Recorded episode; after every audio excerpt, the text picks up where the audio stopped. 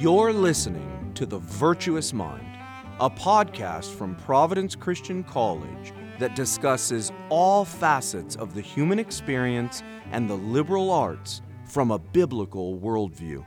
I'm your host, Dr. David E. Alexander. What pops into your head when I say the liberal arts? The liberal arts and the humanities have been getting a bad rap since at least Socrates' time. But nowadays, their reputation has suffered for new reasons. For thousands of years, the liberal arts have been criticized for their impracticality. They may be fun to talk about on the weekend or over drinks with friends, but the real movers and shakers of the world are found in other disciplines. Maintaining a liberal arts dedicated curriculum in college is a hard sell, in part because lots of people see education primarily as transactional. Get a degree to get a good job. Since the employment payoff of a robust liberal arts education is often perceived as slim at best, those who see education as primarily transactional see the liberal arts as not worth the price. But new reasons for worrying about the liberal arts have recently emerged. Much of the divide in our country and Western culture in general seems traceable in part to the liberal arts. So, what should we make of these liberal arts? And what should we think about this new concern about them? Perhaps Christians and Christian colleges and universities should reduce or even eliminate their liberal arts offerings and focus on other disciplines. I will address some of these issues in this episode of The Virtuous Mind and focus on some of the new concerns about the liberal arts and humanities. Many thinkers, both secular and Christian, have noted that we are living in a period of rapid and monumental change. The values that were once held, either genuinely or superficially, are being replaced with values that would have seemed bizarre just a short time ago. From criminal justice to sexual practice, from education to attention spans, changes are occurring at such a rapid rate that it is difficult to know what might come next, other than the general truth that whatever comes next will likely be even more bizarre than what preceded it. In such a situation, it is perhaps natural to become disoriented and disillusioned. It is also natural to look for a culprit and seek to destroy it. It may be that such a reaction helps to explain the demise and even abandonment of the liberal arts in Christian colleges and universities. As many have observed, much of the current explosive force wreaking havoc on the culture can be traced to the halls of colleges and universities in general, and to the liberal arts and humanities in particular.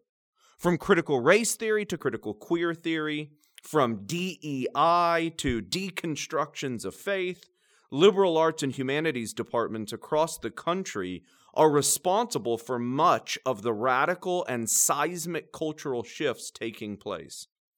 It seems undeniable that fields long thought irrelevant to our lives and to the public order are flexing their collective muscle, showing, ironically for many, that ideas really do matter. Indeed, they matter more than many cared to admit. The so called pragmatic man, the regular Joe who might mock the majors that produce baristas, is now living in a world where those majors seem to be in control of everything.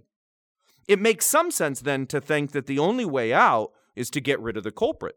If the liberal arts and the humanities are responsible for the disease, then amputation is necessary. It may very well be better off for the souls of students to never darken the doors of the relevant classrooms than to risk exposure. But one serious problem with this surgical response is that it is simply not possible to permanently amputate the diseased members. They will grow back, and they will do so almost immediately. The reason is simple The main subjects explored in the liberal arts and the humanities are impossible to avoid. So, pretending that they can be cut away is akin to pretending that we can survive toxic air by holding our breath. The outcome of either strategy is death. What we need to recognize is that part of the explanation for why we are in the current cultural crisis is that we have perverted the liberal arts and the humanities. And the perversion or distortion of great goods results in great evils. So, those who recognize that our current situation is dire and that the liberal arts and humanities are at least partly to blame for it should recognize that the liberal arts and humanities have been crucially important and valuable all along. It is their distortion that has resulted in the crisis, not their existence. The only honest and viable response is their repair, not their death. And Christians of all people should be the first to see this. We believe that knowing God, that being in an intimate relationship with God, is the purpose of life. We also believe that humans are divine image bearers.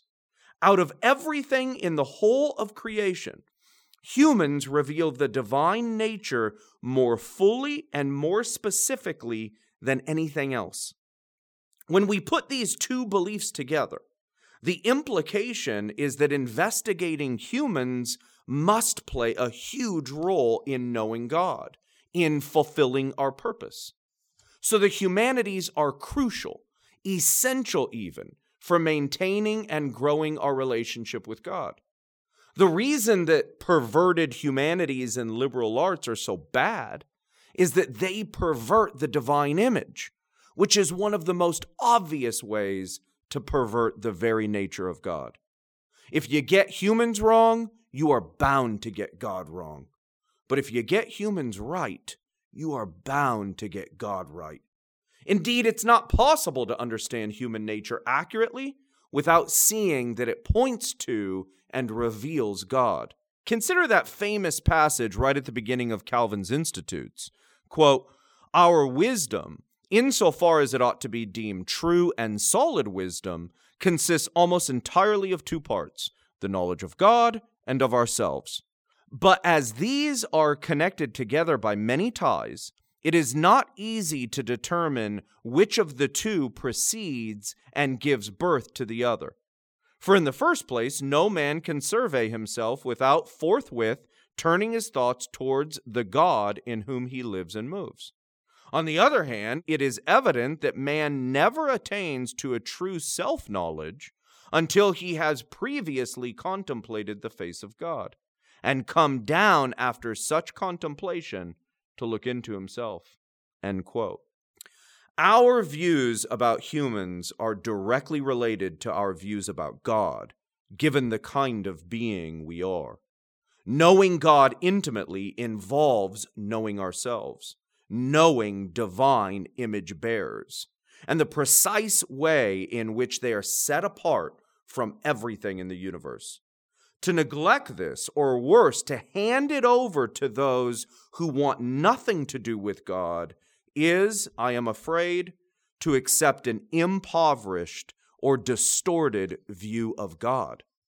So the solution simply cannot be to ignore or neglect the humanities and the liberal arts. Rather, it must be to reform them. The restoration of the humanities and the liberal arts can and should be taking place in Christian institutions.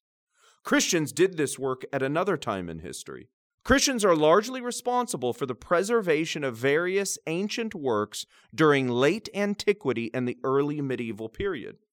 There are various reasons for this, but one that is worth elaborating upon is that Christianity teaches that everything other than God was created by God, and as such is fundamentally good. This does not mean, of course, that created things cannot become bad, but it does imply that no created thing can become completely bad, bad through and through, with no trace of goodness whatsoever. So, one of the essential doctrines of Christianity, namely the doctrine of creation, implies that Christians should seek to preserve the creation while simultaneously attempting to restore it in light of God's revelation of Himself, both in the world and in His holy word, with the power of the Holy Spirit.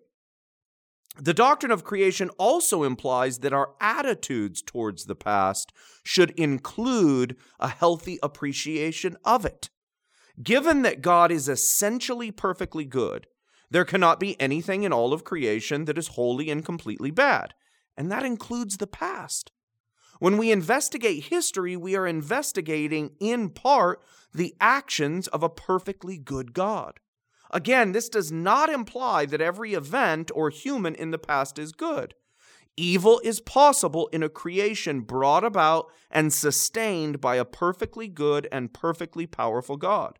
But it does imply that God's goodness is made known in history and in the persons who help to bring about our present state. So, to know God more deeply and accurately, we must attempt to uncover his revelation of himself in history, in historical persons, and in the various things they said and did. Since we know that it is not possible for anything in all of creation to be completely bad, we know that we are sure to uncover all sorts of goods, all sorts of truths as we conduct our investigations. Consequently, the Christian liberal arts and humanities recoils from the type of cancellations of the past that many are currently engaged in. Not only does such an attitude to the past betray the hubris of the present, it is guaranteed to cancel, to obscure the goodness of God and the goodness of His creation. Furthermore, such an attitude is quite simply a failure of love. We are living in a curious time the major issues of the present that can only be made full sense of within a Christian framework are being championed by many who reject that framework. Demands for justice and apparent tautologies like love is love are used as bludgeons to push behaviors and lifestyles that would have made progressives of the past blush. But a defining feature of ideologies that attempt to appropriate truths that only make complete sense within Christianity is that those ideologies wind up with a thin and shrunken version of the original. So the demands for justice from the secularist wind up as demands not for justice full stop, but for truncated justice. Justice applied here, not there, to those, not them. And the appeals to love from the same crowd wind up reducing all forms of love to one of its species, usually the romantic or sexual species. But love and justice are far more expansive and demanding than meets the eye of today's sitcom or pop music. For example, and returning to one of the themes mentioned earlier, Christian love is partly grounded in neighbor love, it requires seeing every image bearer as though they are one's self. That applies to past image bearers and present ones. Loving our neighbor requires then that we love those who came before us as our neighbors. It requires that we see their sins in the same way we see ours, that we see their triumphs and accomplishments in the same way that we demand others see ours. Expanding on this theme, C.S. Lewis writes in the Screwtape Letters that, quote, God wants to bring man to a state of mind in which he could design the best cathedral in the world and know it to be the best and rejoice in the fact without being any more or less or otherwise glad at having done it than he would be if it had been done by another. God wants him, in the end, to be so free from any bias in his own favor that he can rejoice in his own talents as frankly and gratefully as in his neighbor's talents, or in a sunrise, an elephant, or a waterfall. He wants each man in the long run to be able to recognize all creatures, even himself, as glorious and excellent things. End quote. That is most certainly not the picture of justice or love that our current culture propagates. When we get the nature of humans wrong, we are bound to get justice wrong. When we get the nature of humans wrong, we are bound to get love wrong. Justice and love, two of the most marvelous and powerful features of humans and God, wind up in the hands of today's influencers, becoming nearly identical to injustice and hate. We now have three interconnected justifications for the incredible importance of the liberal arts and the humanities. First, deep study of distinctly human traits is intimately connected to knowing God more fully. Since knowing God is our ultimate purpose, it follows that the liberal arts and the humanities are crucial for fulfilling our purpose. Second, the doctrine of creation implies that nothing that God has made is completely bad or evil. Thus, God's goodness is revealed in all things, not just present things, not just the things that interest me, but all things. Since we should desire and seek to grow our understanding of God and His goodness, we cannot neglect His revelation in creation and in history. So, the Christian liberal arts includes studying Holy Scripture as well as unholy Scriptures, the great saints and tragic sinners. Thirdly, neighbor love implies that what I think about pagan Plato better be grounded in an appreciation of the fact that pagan Plato bears the divine image. The attempt to eliminate or reduce the liberal arts is an excellent example of throwing the baby out with the bathwater. If you've got dirty bathwater, then by all means get rid of it. But if you toss out the baby by doing so, then you've got a different and much worse kind of dirt to now get rid of. Similarly, if we've got dirty liberal arts and humanities departments, then by all means, get rid of the dirt. But if we toss out the great goods that they are meant to illuminate by doing so, then once again, we've got a different and much worse kind of dirt to get rid of. There's no doubt that the bathwater is dirty. We must toss it out and replace it with the clean water of a genuine Christian liberal arts and humanities education that is grounded in biblical truth and oriented towards our ultimate goal of knowing God. That is, and always will be, the goal of Providence Christian College. You've been listening to The Virtuous Mind, a podcast from Providence Christian College.